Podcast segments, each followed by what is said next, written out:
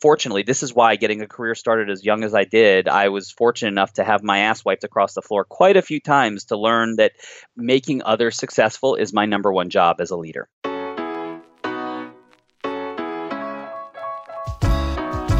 What's up, tribe? Welcome back to the podcast that brings you closer to the world's biggest risk takers and enemies of the status quo. This podcast is for people who want to take the plunge in life but need a little nudge. I'm your host, Coach Darren K. Roberts, and I went from Harvard Law to the NFL by the grace of God and good old fashioned grit.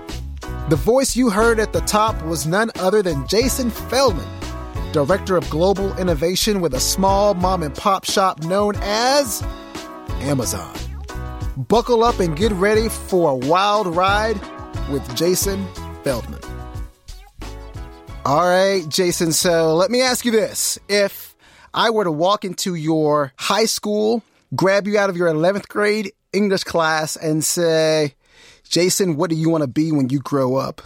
What would the answer be? Oh my God, I wanted to be a movie producer. What? I did. I wanted to be a movie producer. That's what I thought I wanted to do. I thought I wanted to be a movie producer. It turns out that would not have been the best move for me. But that at the time was, I, I genuinely, you know, I'll tell you why though. Because in 10th grade, if you had asked me that question, right before I started geometry, I wanted to be a surgeon. I was, in fact, I was convinced my entire life since I was a child and I was operating on my sister's stuffed animals, I wanted to be a surgeon. And then I got to 10th grade geometry and I could not figure out how to how to size a triangle. And as it turned out, they put me into the first remedial class I was ever in in my entire life. Most of the kids there were high from first thing in the morning. Um, and I just thought I was in a completely different world and I was going to get through in remedial class. But that was the end of my surgeon career path. Hold on. So we could have been the beneficiaries of Jason Feldman, the heart surgeon. Yeah, but I'm a little afraid though because if the triangle sizing thing was important to surgery, it might not have turned out as well. But I, you know, somehow or another, the great powers that be in this universe directed me to something else. Then I thought, from surgeon to movie producer, that's what was going to happen, but it didn't. okay, so movie producer, talk about this. What were like were there some movies that really inspired you to do this, or did you see some interview? Like what? how did this come to be? I don't know. I think it was because I was. Uh, it was i was around i think i was 12 or 13 years old. You know i'm, I'm a nice jewish boy. I have a bar mitzvah. It, we kind of fake the whole thing. It's not a real thing because i wasn't ultra religious but my parents felt obligated that i should have one. So it was good because it turned out i got a lot of money from different relatives and friends knew that i had this passion for making tv shows or movies. And so i took all that bar mitzvah money and i invested it. And some of it i took to have a video camera and I started making movies. So at 13 years old, I decided I was going to make movies. And that's kind of what got me going. I just never knew how to turn that into a career. And funny enough, all the way through my education, I kept on finding ways to produce and create shows. And I got a little bit of young press. And uh, you know, someone at one point or another called me a young Spielberg. I don't really remember why, because what I was doing was not that Spielberg-esque. But uh, you know that I, somewhere along the way, it just it became a passion. I hmm. who's to say why? I just followed it. Just followed it. Let me ask you this, and listen, I'm a you know I'm a Black Baptist kid. We don't have any bar mitzvahs. you know, when we come of age, people just sort of give you a chicken dinner and they're like, go on your way. Do you remember kind of a ballpark number of how much money you got? Uh, Twenty five hundred dollars, and I actually do remember that because first of all, young Jewish kids can count, and uh, that was that was the one thing I knew how to do, whether I was doing the triangle thing or not in geometry.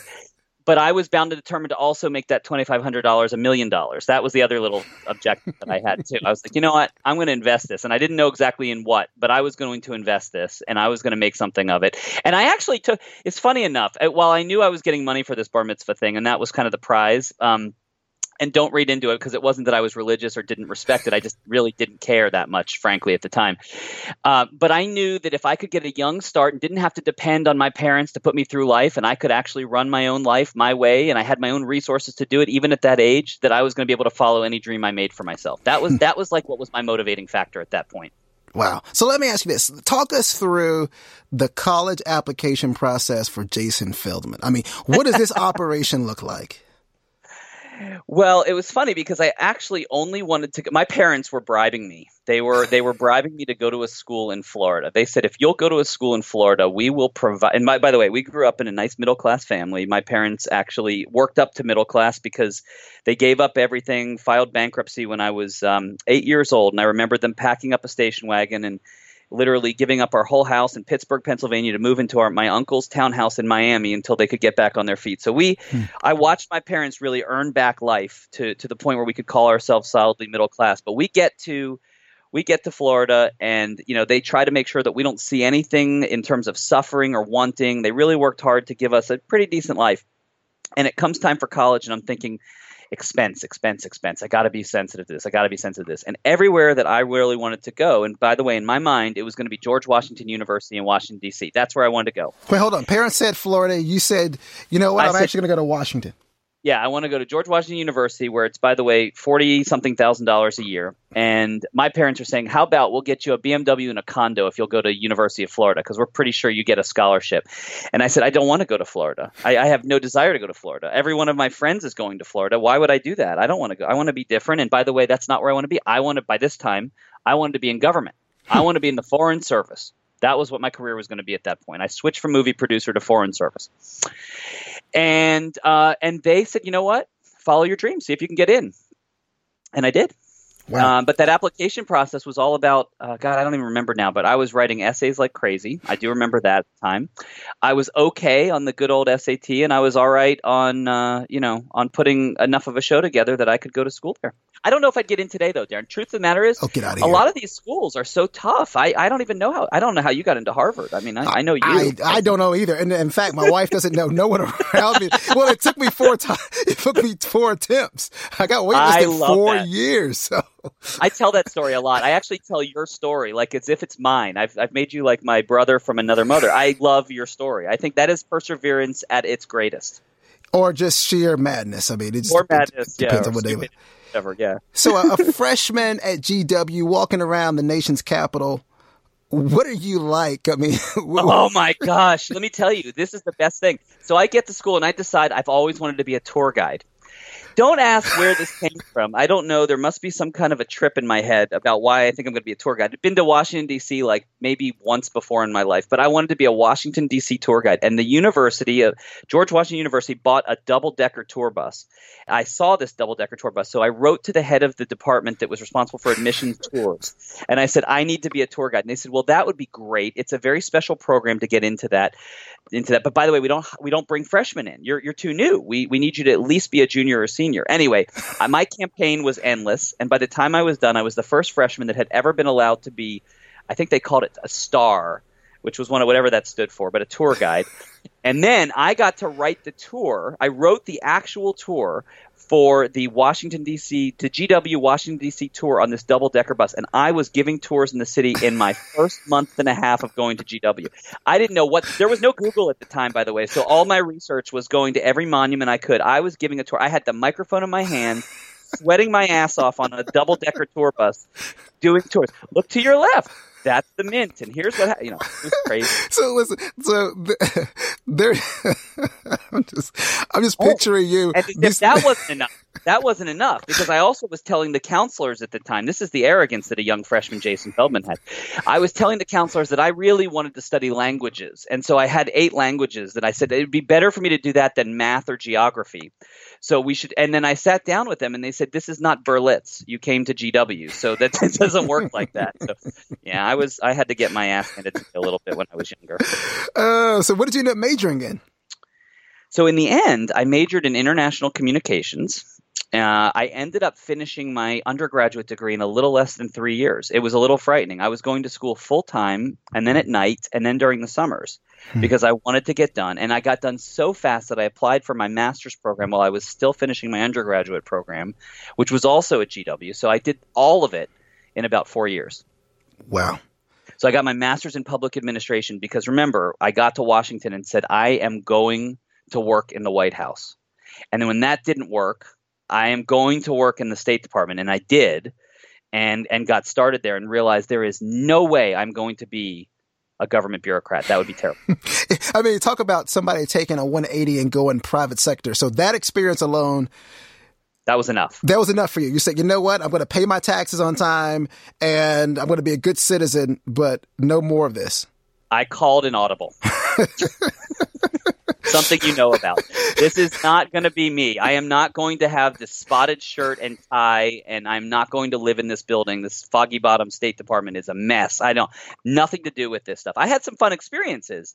It was fun. I got to do some really neat things and had and had some lifetime experiences. But I absolutely did not want that kind of a job, and so I pivoted. Wow. So then you become a consultant. What was the transition like? So when you made that pivot, you know, how was it difficult to transition? What were people telling you who were kind of watching this process unfold?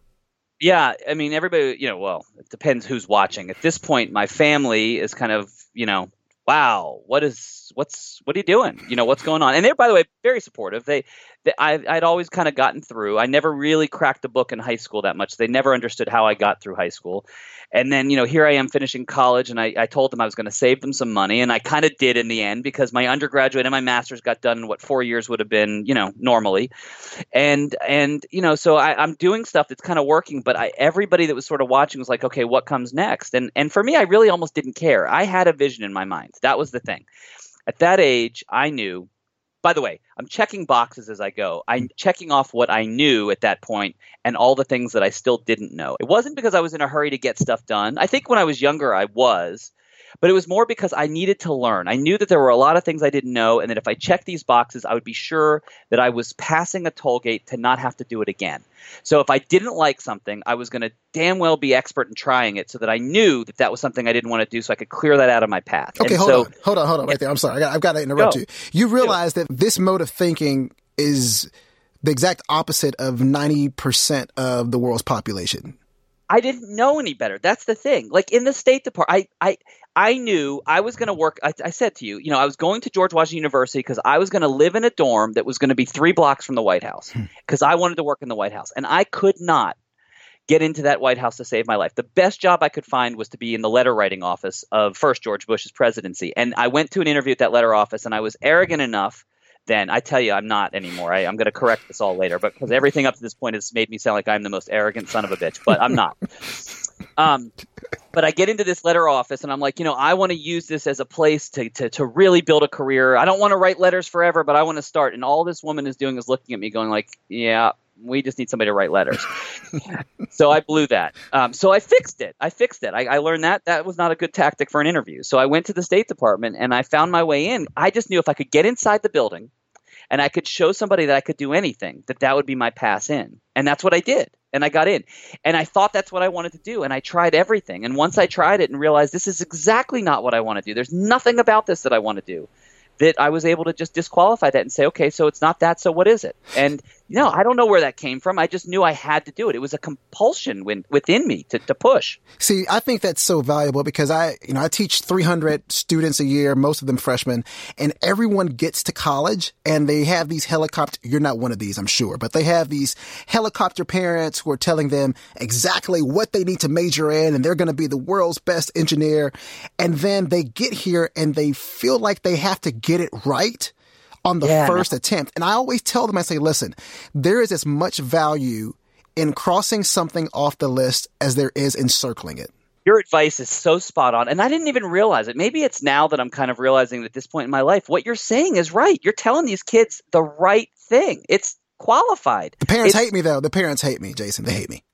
I wouldn't hate you. You know, I think here's the thing. I have I've got 15 year old triplets. All right, so this is this is coming from a little bit of little bit of experience now having these teenagers, and I realize as they're now in high school that I started doing what you're describing, helicoptering them. You got to get in a club. You got to try this. You got to do. But you know what? I've realized I've come at it the wrong way. It's not that I even care that they're in the club. It's that I care that they're finding out that they have a passion. Because right now their passion involves a stupid little metal device with a glass screen in their hand. And all they do all day long is talk to people or snap people or whatever the hell they're doing on that thing.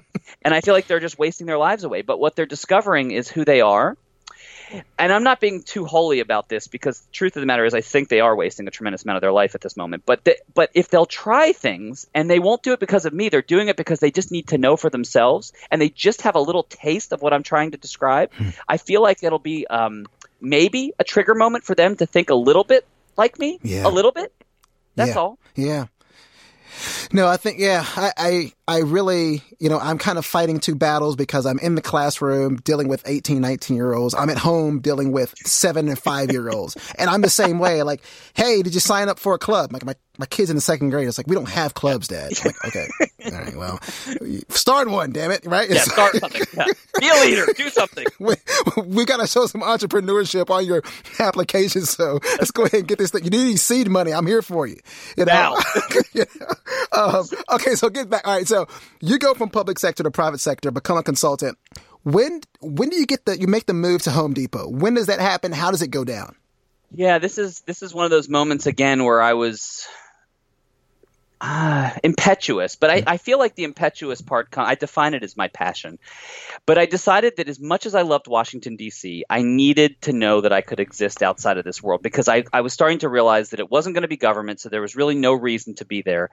So, uh, at the time, I started reaching out to a consulting group in Atlanta. I wanted to live in Atlanta. The Olympics were going to be in Atlanta. I had some family in Atlanta. I thought Atlanta's where I want to be. And uh, as it happens, and this is kind of the funny part, my uncle was one of the original founders of Home Depot. Hmm didn't know that I was actually at the time interested in the company, but the head of HR had reached out to me because I had made an inquiry and started to send me a note back and forth about would you consider. They were starting a new group that was kind of an internal consulting group, and he it just kind of was a match. And then my uncle found out that I was interested, and then that kind of made it a thing. And I really had no intent. I was going to go be a consultant in Atlanta. I was interviewing and getting accepted for a job with a consulting company at the time, but turned out my entire career launched because I went into retail. And you ended up spending 14 years there. 14 years. And boy, was that a learning. That was like a PhD in life for me at that age. Lessons learned. I know it's a long period of time, but any kind of lessons stand out from that tenure with Home Depot? You know what? It's growing up. It's it's developing my leadership principles. You know, it's funny all these years later now at Amazon, and I have a I have a cool gig here, but we we run our business at Amazon off of this idea of these leadership principles. But Home Depot, many many many years ago, the founders of Home Depot, Arthur Blank and Bernie Marcus, really started the company on the idea of these true customer obsessed principles about how they would run their business, and that's where I learned how to be a leader. I, and it's also how I learned to put the customer first. And really in life, those have kind of been you know a couple of my main mantras. If you put the customer first in your life and that customer you know it's a little bit metaphorical when i say this but you know you could be my customer. My kids could be my customer. I know it sounds a little bit silly when i say it but if you have that kind of obsession for leaning in and being a leader who starts with that customer and then you work backwards from that customer into figuring out how you can do things better, smarter, faster, but ultimately with them in mind, to me, that's how I sort of built everything. So over the course of years, I learned through some pretty hard knocks over my career to learn how to be a better leader, how to be a better manager, and how to ultimately be a better person. I, I really did because hmm. Home Depot allowed me a chance to grow up. I was around a lot of people who started a company that became wildly successful but had no business skills whatsoever they were just great retailers. And then as that company got smarter over time and the leadership changed and they started bringing in experts from the outside, it raised the bar and I had to kind of learn how to adapt. And I fortunately was one of those that could. But it was a starting point for me and it really gave me a chance to grow. Hmm. So I'm thinking, you know, there are a lot of folks in the tribe who are entrepreneurs and at some point, Jason, when I stop having kids, I'm going to, the next book is going to be entitled The Scale Fetish. Okay. and every, I mean, and I'm an advisor from some startups and every meeting's like, okay, so how are you going to scale? So how are you going to scale? So how are you going to scale? And it's like this, this concentration and infatuation with the customer a lot of times gets sort of lost in the quest to just grow exponentially. And to hear you talk about just how central the customer was for the Home Depot experience. I think it's a good reminder for folks who are either working in big companies, small companies, doing their own thing. It's important to always go back and make that the starting point. You know, and maybe I should actually help co-author the book with you. It's funny because this is this is one where you know once again, and Amazon is a perfect example for it. But we, in this world, to do anything, you have to be globally minded, and scale is, while it's sounding a little bit more and more cliche, you know, as sort of the business mantra of the day. It really isn't. Because the truth of the matter is, profit is the motive that most every business has. And the only way to drive profit is through some form of automation, scale, and ultimately simplicity. Because if you continue to try to invent and simplify a business off of adding human resources to do it, you will never win. You hmm. cannot have the capacity, the mental capacity, the physical capacity, the capital capacity to grow if it involves people. Hmm. So you have to use people for the intelligence that they have, and you have to figure out how to leverage the most out of those people to be able to deliver.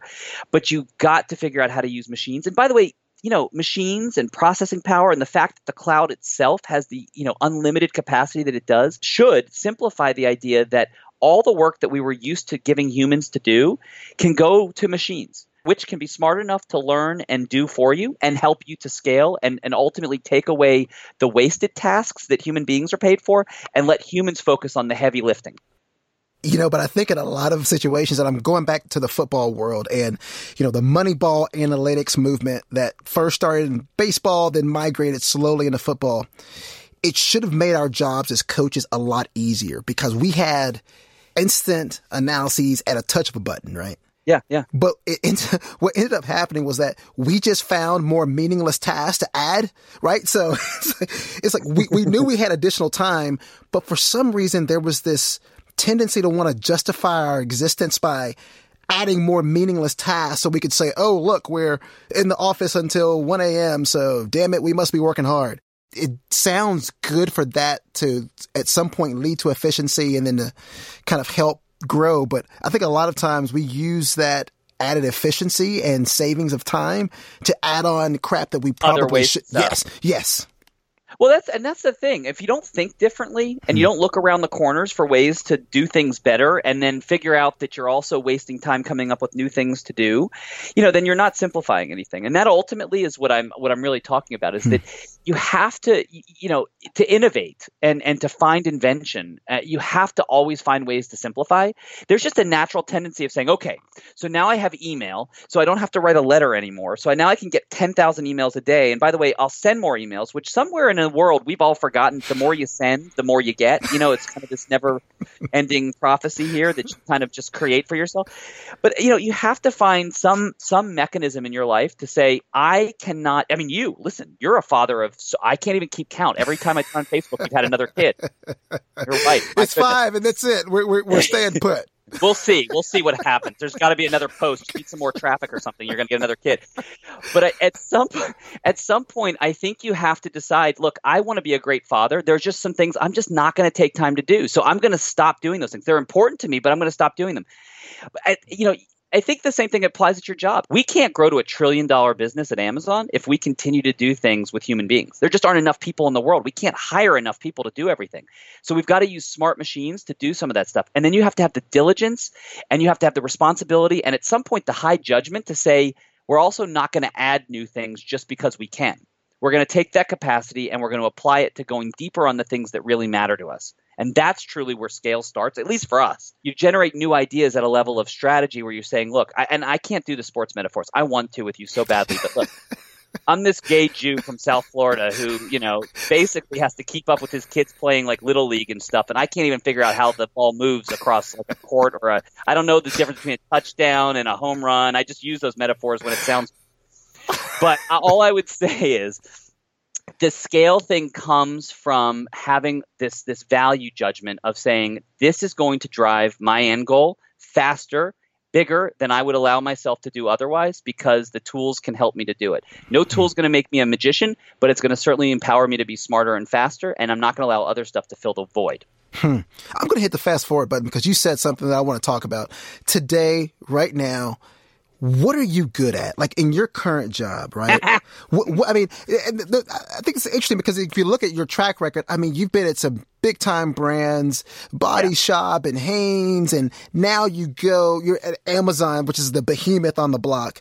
And we're talking about time and sort of how you allocate that. If you were to dissect what you think your core strengths are, what would they be?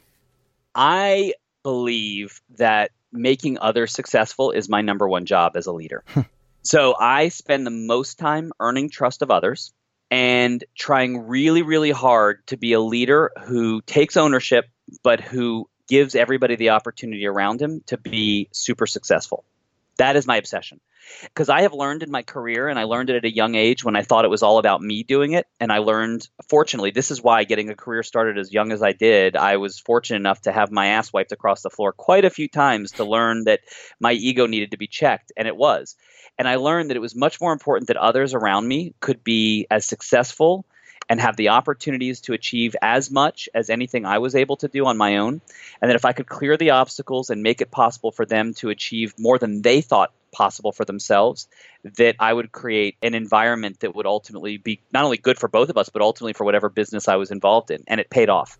Wow. It truly paid off. And so I'm I would say what I'm best at is is being able to see the big picture uh, I can get into the weeds, and I do. I love it. I get my my fingernails as dirty as anybody. I love doing the work. I love doing the work. But I would say that I love finding ways to make other people successful, and I pride myself on trying to be the inspiration that helps to get people to that level of creation for themselves. Hmm. Well, you took over the position as the director of global innovation for Amazon. Okay, crazy title, isn't that it's, silly? It, right? It's like a, it's it's it's almost redundant, right? Because I'm like Amazon and global innovation. I was like, are these the same thing? But like you walk in the first day, I, I would love to hear like what it sounds like and feels yeah. like to walk into a place like that on the first day with this sort of title. Here's the best. So we, I walk in the first day. My boss is in some kind of an important meeting. My very first day. So so she's not there. So she sends the only guy. So there's this guy that was hired. So I was going to be the first hire, but because it took me a while to get here, this other guy comes in. He was already inside Amazon, but had taken this job. And so his name was Rotem, Rotem Hershko. Israeli guy, fantastic, right? But I meet him on the first day. So I go to orientation for four hours on day one. By the way, everything here at Amazon is all about day one. It's always day one. Just read Jeff Jeff Bezos' shareholder letter. It's always about day one. so here it is, day one for me. I walk out of training after four hours, and there's Rotem holding a sign like it's the airport. Jason Feldman. if you know anything about Israelis, and this is hysterical because this is this is the funniest thing. Rotem is about as as blunt as any human being on the earth can be. So he goes, "Hi, I'm Rotem. I'm supposed to take you to lunch." Fantastic, Rotem. What do you want to go eat? He's like, I don't know. You like Indian? I'm like, yeah, it's great. Two Jews, Indian food. Sounds like a joke so we go, we meet, we talk. He's like, I'm not sure what we're doing. I said, well, that's good because neither am I. And for the first, uh, from that first day all the way, uh, all the way for the first couple of months, we we sat in my office, and uh, my office is covered in glass. And we took a whiteboard kind of approach and started writing markers about things we were going to do. And neither one of us knew what the hell we were going to do. And for the first three or four months, it was just us. And we said, at some point, we got to have a team. And he's like, "Yep, we need to have a team." And at some point we should figure out what we're going to do. And he said, yeah, we could have a mission. We should have a mission. and at some point somebody should recognize that we're innovating something. He's like, yep, that's what I'm wondering too. When are we going to innovate something? And that's kind of how it started. But uh, the long and short of it is, you know, a couple of two and a half years later, uh, we actually did a tremendous amount. We launched a program at Amazon called Amazon Launchpad, which mm-hmm. is for to help startups come out of the ground. Literally, people that have invented a new product and startup companies from all over the place. You've probably seen or yeah. heard of some of the product. We help them uh, not only be able to get funded, but to grow their businesses into multi-million dollar enterprises, which was a lot of fun. We launched new businesses around the world in multiple countries. Uh, since then, I took on two other teams. We're launching Amazon in Australia and we're helping uh, grow our new business that we acquired in the Middle East.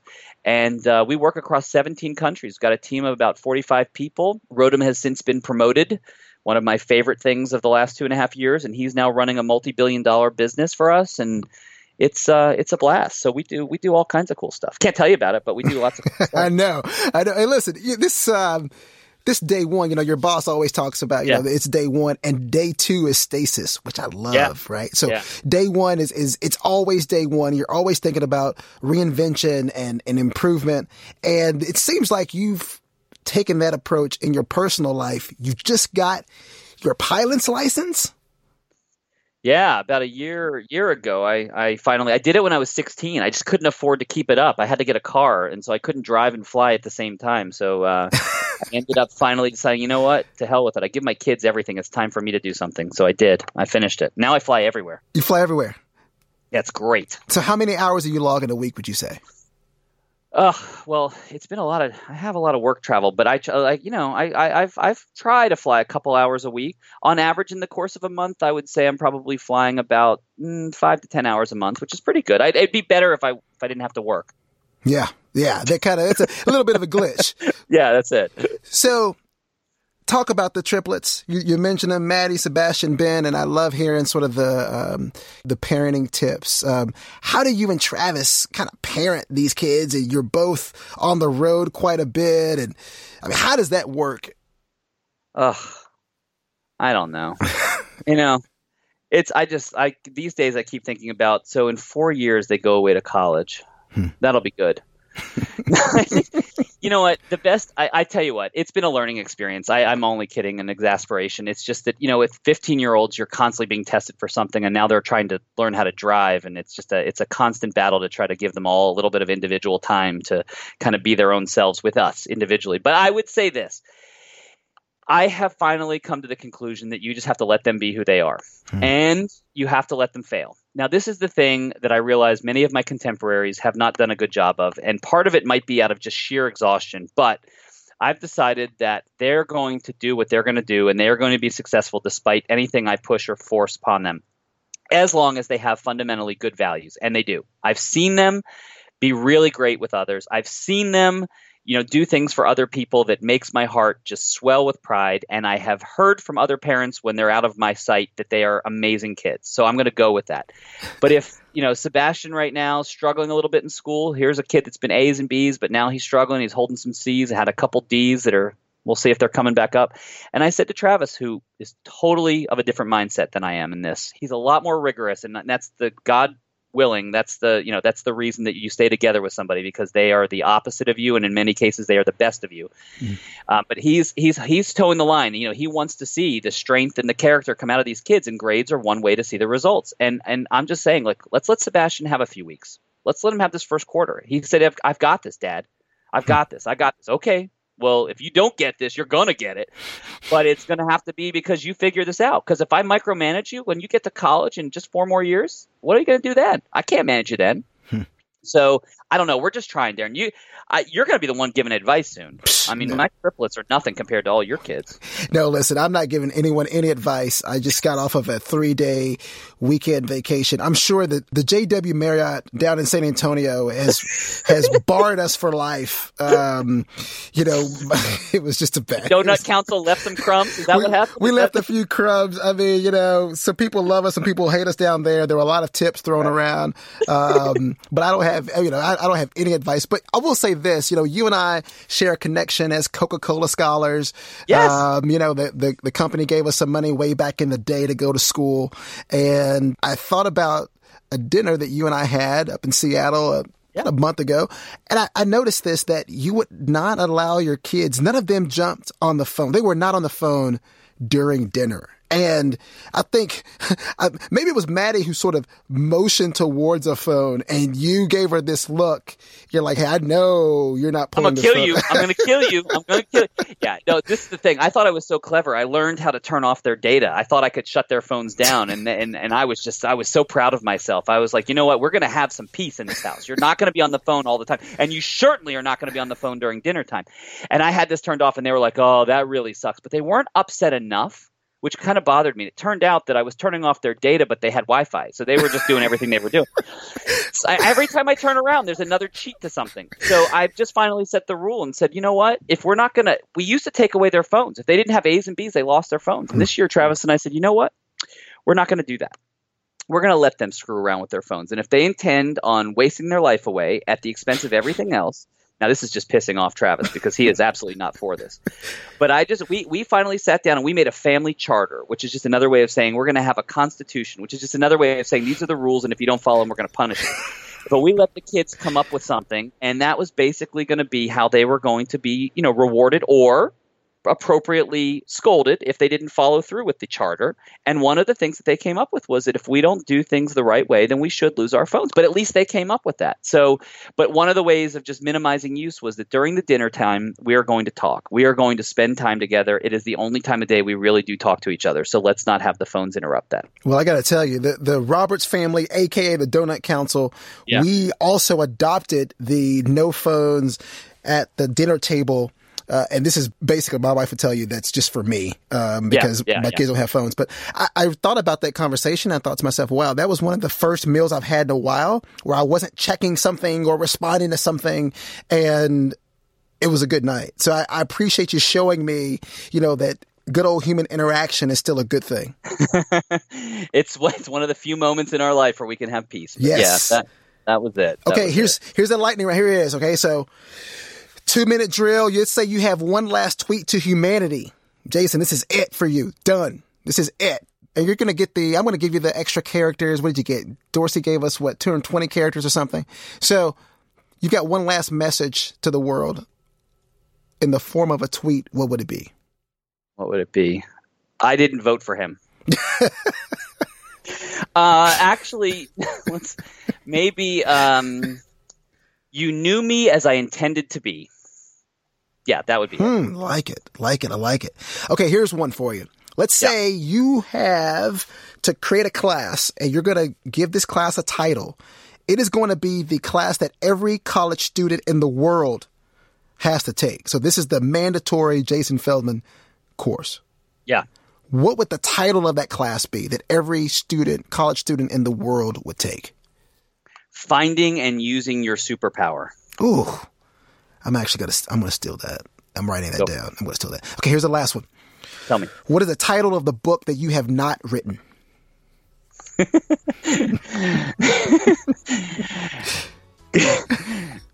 Commanding my destiny and 101 other things that I think I can do too.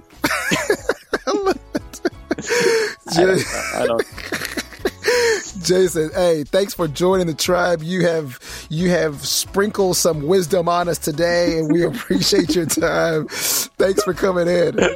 it is my pleasure, Darren. I miss you. I love you, and it was good to meet everybody on the tribe. Hey, I love you, brother. Have a good one. You too. Bye bye. Bye bye. All right, tribe. Thank you so much, and I mean that. Thank you for listening to today's show. For show notes and to get goodies to all of the links from the show, visit a tribe called yes.com. That's a tribe called yes.com. And I have one ask for you. If you like the show, give us a rating on iTunes or Stitcher. It would really help us to spread the gospel of the tribe. And finally, special thanks to Samantha Skinner and Jacob Weiss, our co producers and partners in crime, for serving up incredible episodes every single week from the University of Texas. Now go out there this week, slay some dragons, and keep saying yes.